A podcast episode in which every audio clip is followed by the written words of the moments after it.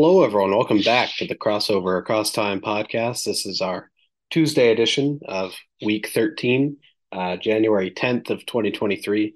Uh, if we're being technically honest here, uh, it's January 11th. I'm filming this very late at night. Um, but regardless, we're covering Tuesday's action, or we're doing what we do on the Tuesday show, which more accurately, we cover Monday's action and the news up to uh, and including Tuesday night. So we're recapping Monday's games. We're talking about the latest news in the NBA, uh, and then we're going on a little more long form discussions. Uh, and on Tuesday shows, we focus more on the award chases in the NBA. Should have a little bit of a more interesting discussion. We have some uh, a new talking point with that, and we'll get to that uh, a little bit later on the show. Um, but let's go ahead and get started with our um, our game summaries. That's the first thing we're going to do. Uh, game summaries from last uh, from Monday's action. Excuse me, the 9th. We had six games that day. Uh, firstly, the New Orleans Pelicans went into Washington against the Wizards, and they were able to win 132 to 111, uh, despite, of course, their kind of depleted roster. Um, and fairly competitive through the first half, but then New Orleans built a big lead in the second. Were able to win that game. For the Wizards, uh, 23 points, 10 rebounds for Porzingis. He led them in the effort. 19 points from Kuzma as well. All starters scored in double figures, but not a wealth of scoring off the bench. Meanwhile, for New Orleans, they were led by 34 from CJ McCollum, starting sort of at that pseudo point guard role. Um, 27 points, 12 boards for Jonas Valanciunas, 18 points as well for Naji Marshall, and two double figure scores off the bench in Alvarado and Graham, the two guards, as New Orleans picks up the win there. Nice little bounce back after the loss to Brooklyn. Next, we have fit a load for me.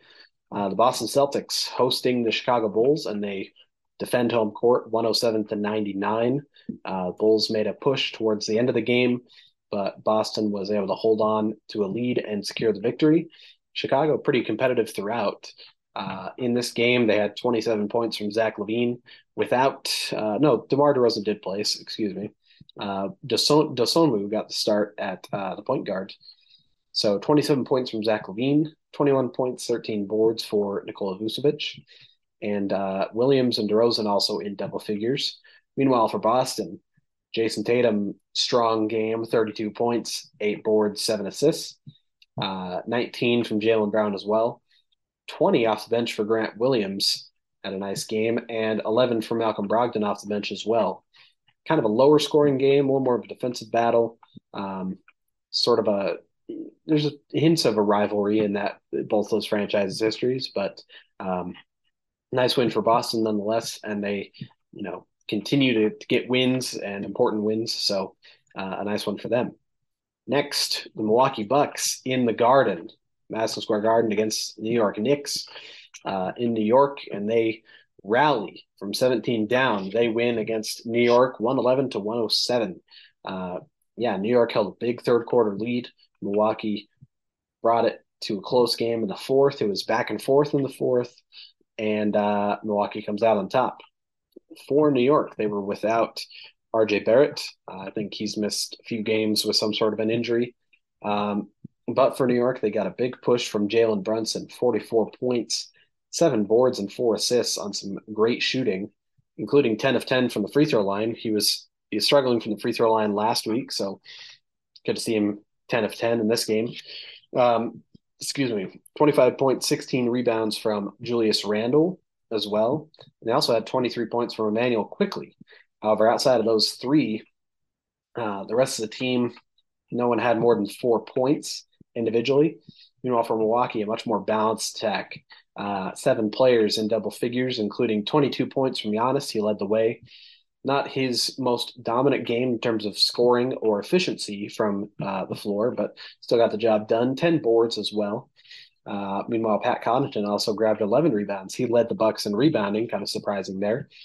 Uh, and 17 from Brook Lopez also helped support that. Along with three blocks and one steal, he continues to be a solid defensive presence, and his name is uh, a key name in the Defensive Player of the Year conversation, but of course, we'll get more into that in just a moment with our awards race discussion. Uh, we're halfway through our games. Let's go to the fourth game. Uh, Memphis Grizzlies hosting the San Antonio Spurs, and they uh, quote from the NBA website: Grizzlies race away from Spurs in fourth quarter. They win this game 121 to 113. Um, yeah, look at the game charts. San Antonio took a lead early in the fourth after trailing big throughout much of the game, but then Memphis took the lead right back and were able to get the win. Uh, for San Antonio, they had a nice balanced effort, six guys in double figures, led by 18 from Tre Jones, who got the start against his brother Tyus Jones, who had 24 points for the Memphis Grizzlies. Uh, similar seven guys in double figures for Memphis, 15 rebounds for Steven Adams, and uh, Memphis able to get the win against San Antonio. Cool moment to have those two brothers starting against each other at point guard, and a nice win for Memphis. Next, Denver Nuggets defend home court against the Los Angeles Lakers. Uh, as LeBron did not play in this game, the Nuggets win 122 to 109. Uh, and it wasn't a big contest throughout. I mean, Lakers made it sort of close in the third, but then Nuggets built that lead right back up. And they controlled the game from then on.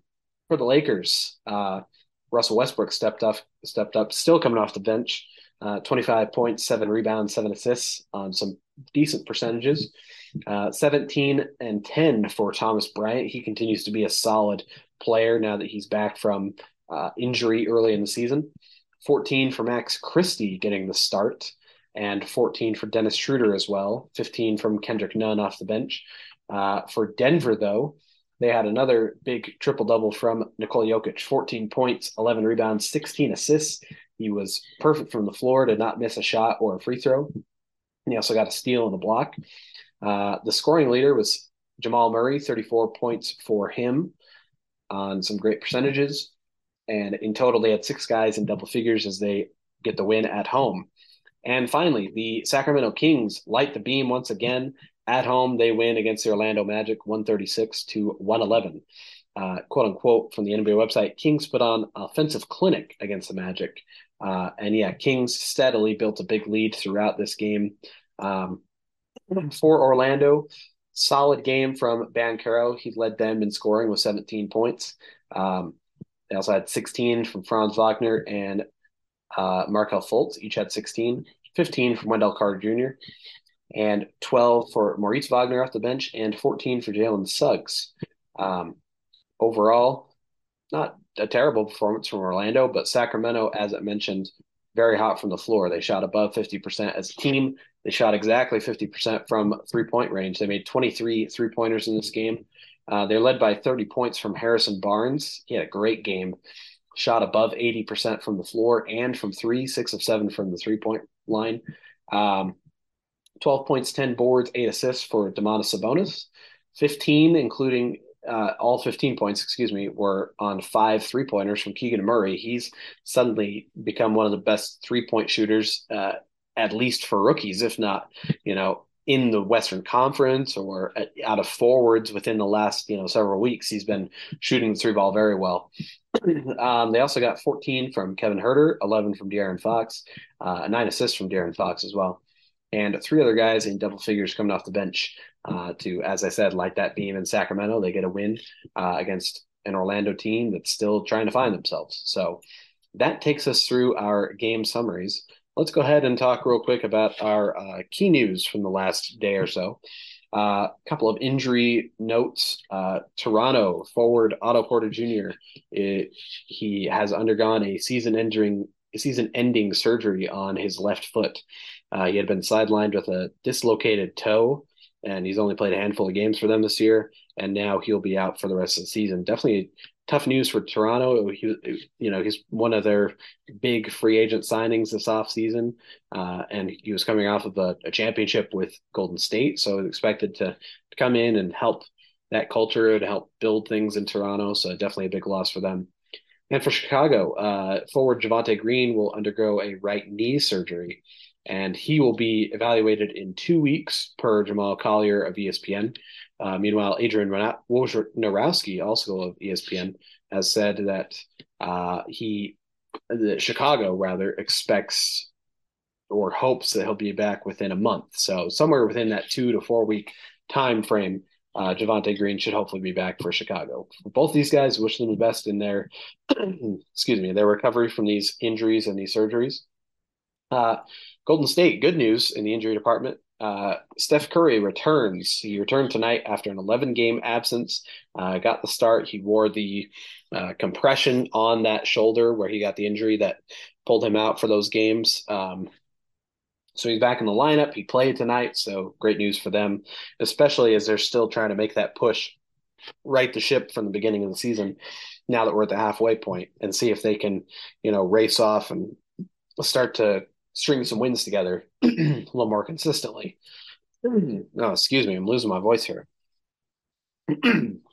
for Orlando, uh, forward Jonathan Isaac, name you might have forgotten about. Uh, he is set to play in Lakeland Magic of the G League, their Wednesday game versus the Westchester Knicks. So he's been assigned to uh, the Orlando Magic G League affiliate to at least play that game, potentially play another game with them.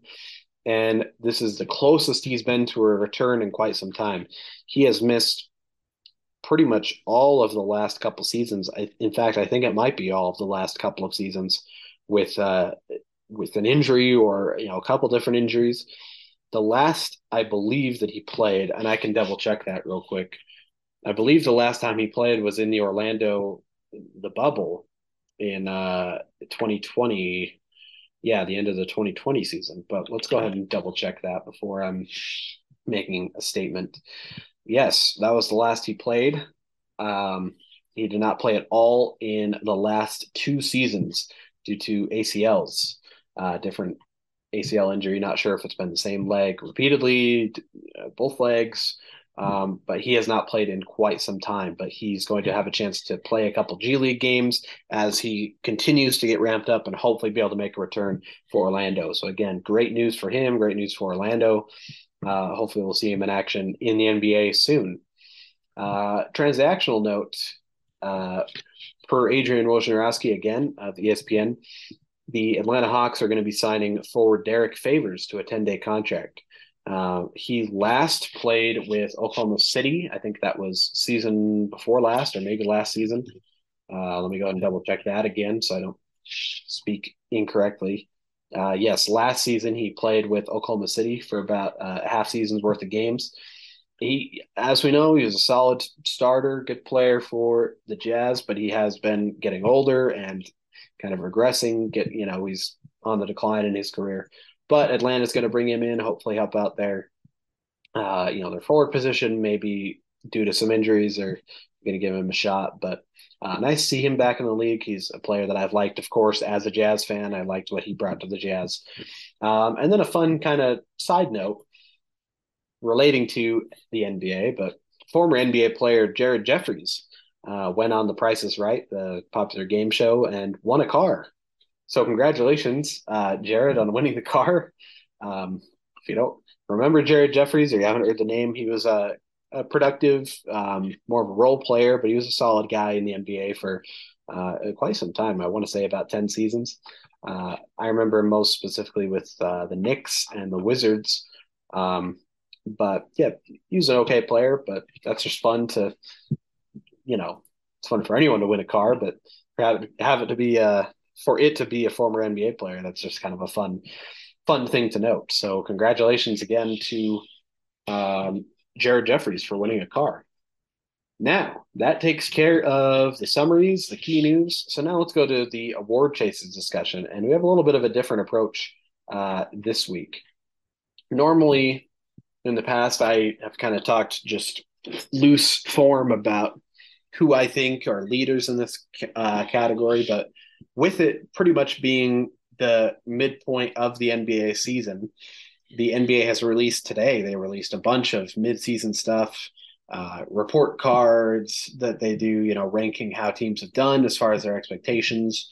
Um, but they also do a yeah midseason report grades for Eastern Conference. They also did grades for Western Conference, but they also have done a midseason media survey and in the survey, they had, let's see, uh, 30 beat reporters or columnists representing each NBA market. including two from New York and two in Los Angeles, of course, for the two teams in those markets. Uh, percentages for the uh, results are based on 30 total votes for each question. And they ask a variety of things teams poised to make a run, who they think will win championship, best play, best game so far. Um, and then they do discuss awards. So I thought it'd be, you know, worthwhile seeing what these panel of different media people think are, you know, the names in this conversation. We look at the MVP, pretty, you know, similar to what we've already talked about. Luka uh, has a 43%. He was the most picked to win the MVP this season, followed very closely by Nikola Jokic, a two-time defending MVP. Tied for third, uh, 7% each. Giannis and Jayson Tatum, I think that that lines up.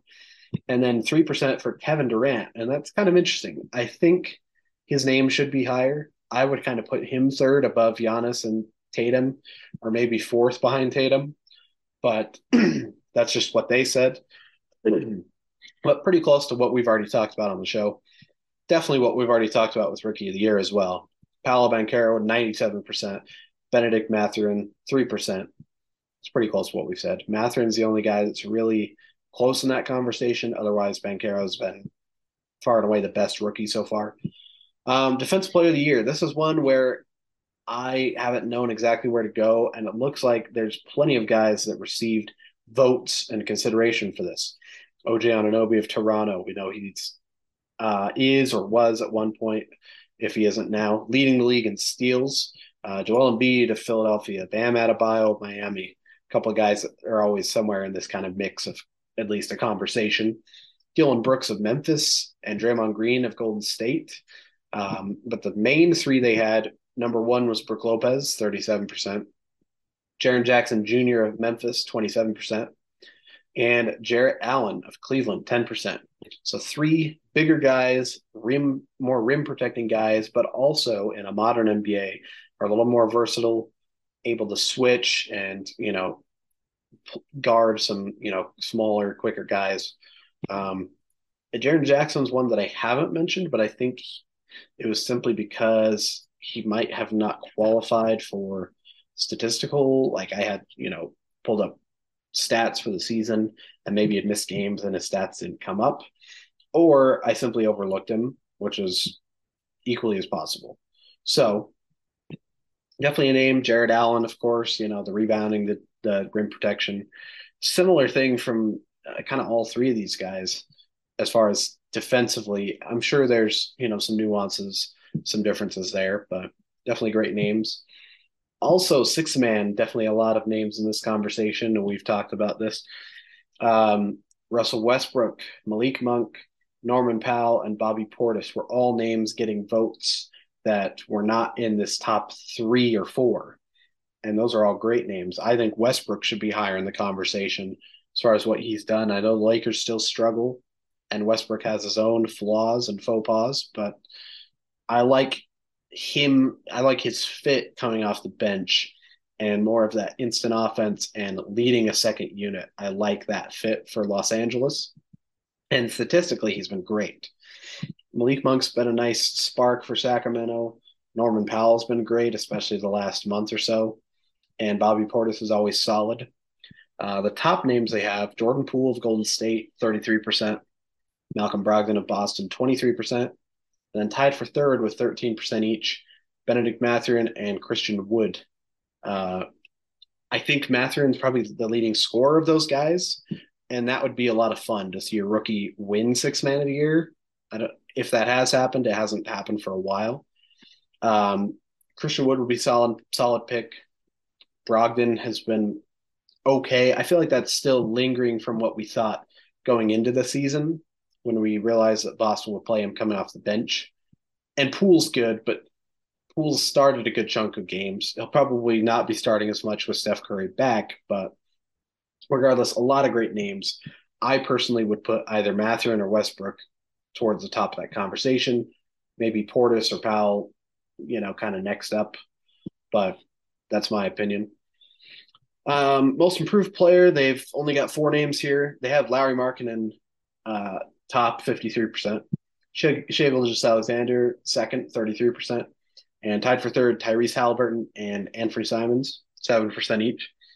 I like the Lauri pick, but I don't know if he's most improved. I think he's like most increased role, and he definitely has improved, and he's been a much more versatile player than he has been in the past as far as expectation and performance.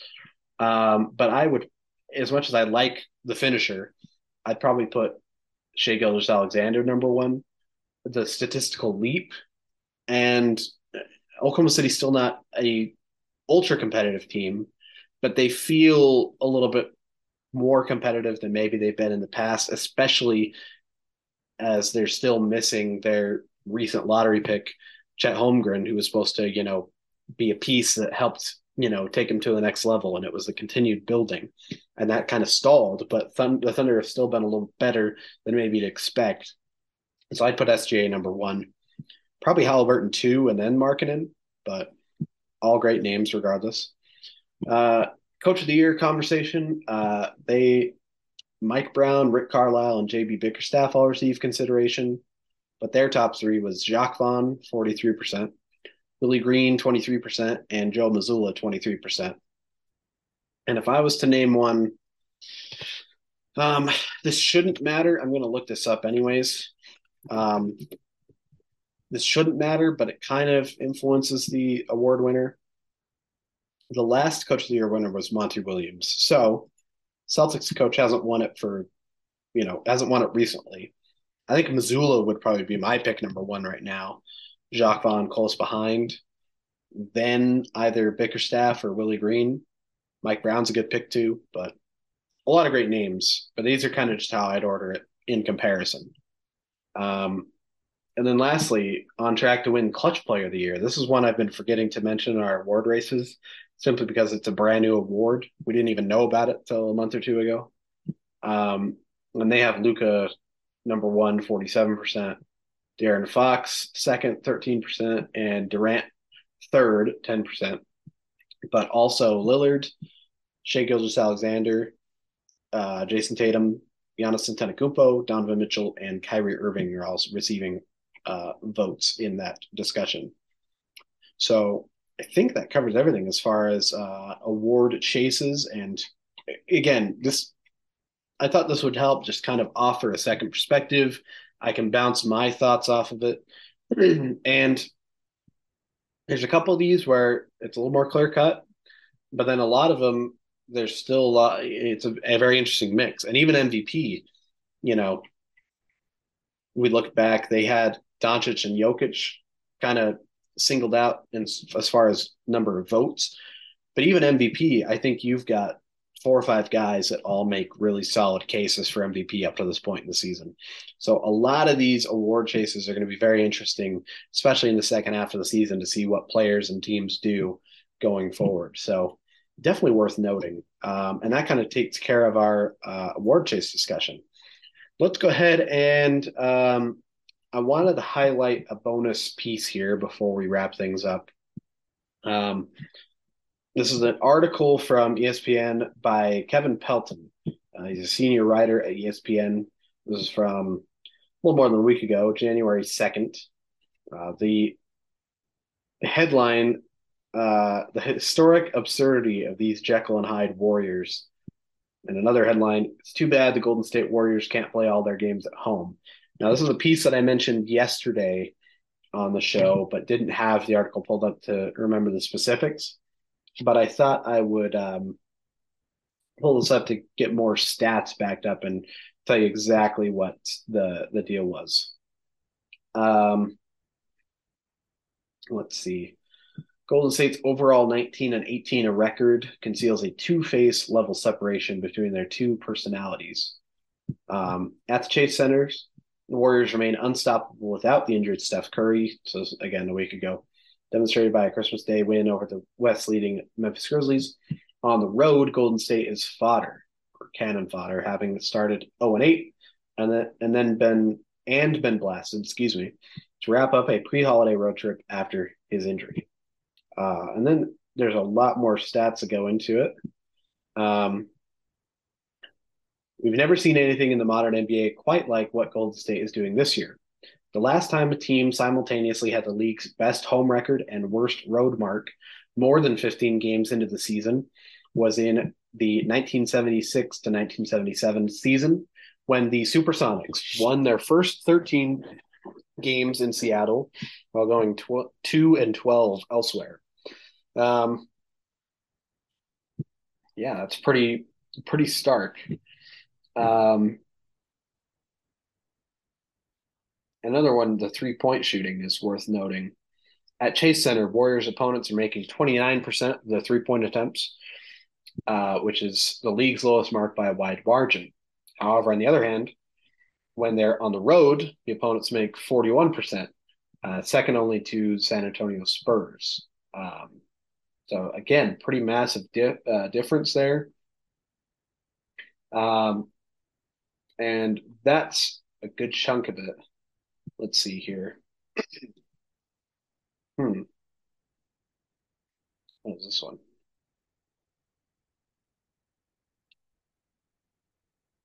Um, sorry, just just combing through the rest of this article, seeing what else was worth noting. But it, it's a great article. I definitely recommend if you. It's an ESPN Plus uh, exclusive article, uh, so you have to have that to be able to read it. However, if you have it, um, you know, you don't feel the need to get ESPN Plus specifically for this article. A subscription is not worth just that. It's a decent subscription, but um, if you have ESPN Plus, I recommend re- reading this article. It's a it, it's a pretty interesting piece. Uh, not not too long, but definitely a unique situation. And you'd think with Steph Curry back, and now that they're halfway through the season, that they'll probably be able to string together some more road wins. Um, but definitely just uh, an interesting piece to to note. Um, hopefully that wasn't too loose and unstructured. Uh, regardless, let's go ahead and do our This Day in History closing fact. So, this day in history, January 10th, 1986, Kareem Abdul Jabbar of the Los Angeles Lakers scored his 30, uh, 34,000th career point. At the time, he was the only NBA player to reach that milestone. And I thought that'd be a great one to note because, you know, the Clippers, or sorry, excuse me, the Lakers were playing Monday and LeBron was only 35 points away from breaking that 38,000 threshold. And when he does that, he'll be the second player ever, only behind Kareem, to pass 38,000 career points. Um, but he didn't play Monday. So that didn't happen. But uh, I think they play Thursday. So the dates when he passes 38,000 could potentially be fairly close. I thought they would be, you know, just a day off, but still a cool note. Again, he was the only player to reach 34,000 when he did.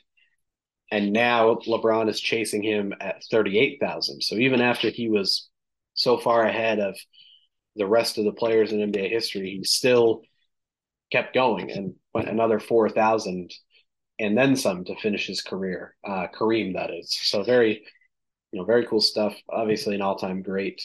Um, and that that chase of the record books for LeBron continues to be uh, the main story, of course.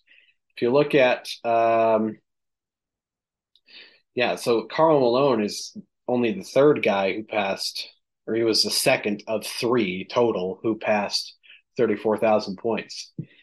And so many other players haven't Kobe, Michael Jordan, Dirk, Wilt Chamberlain.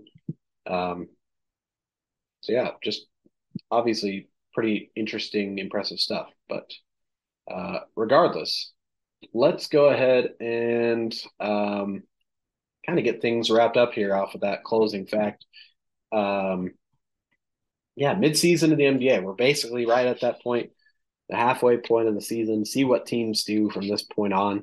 Um, also, just a quick side note again on the Instagram account. If you haven't seen that yet, it's crossover across time, all one word, no caps on Instagram. Uh, I did post today updated. Um, technically, it's going on Wednesday, but this is Tuesday's show. But uh, some updated power rankings that Justin did for the end of week 12 uh, Sunday. So those are a couple days past, but he did some updated power rankings. We've added those so you can see our the three of our different perspectives me, Wyatt, and Justin, our different power rankings at the end of week 12. Um, and we will have him back on technically later tonight, but tomorrow night, Wednesday night, we'll have him back on. We'll do our, our normal show game summaries, key news. Uh, and then we're going to focus back. We've had a couple shows where we've bounced around and done some combinations of things as we've missed days, but we're going to focus more on our Wednesday specific stuff, which of course includes our weekly predictions, but we'll also do, you know, like rumor mill type stuff, you know, trade rumors, playoff previews, um, league storylines, things of that nature. Uh, and that's going to be great to have Justin back on and talk about this stuff with him. But regardless, uh, thanks again, everyone, for listening to the show. Uh, hopefully, we're keeping you up to date with all the NBA action, and uh, we'll be back with you tomorrow.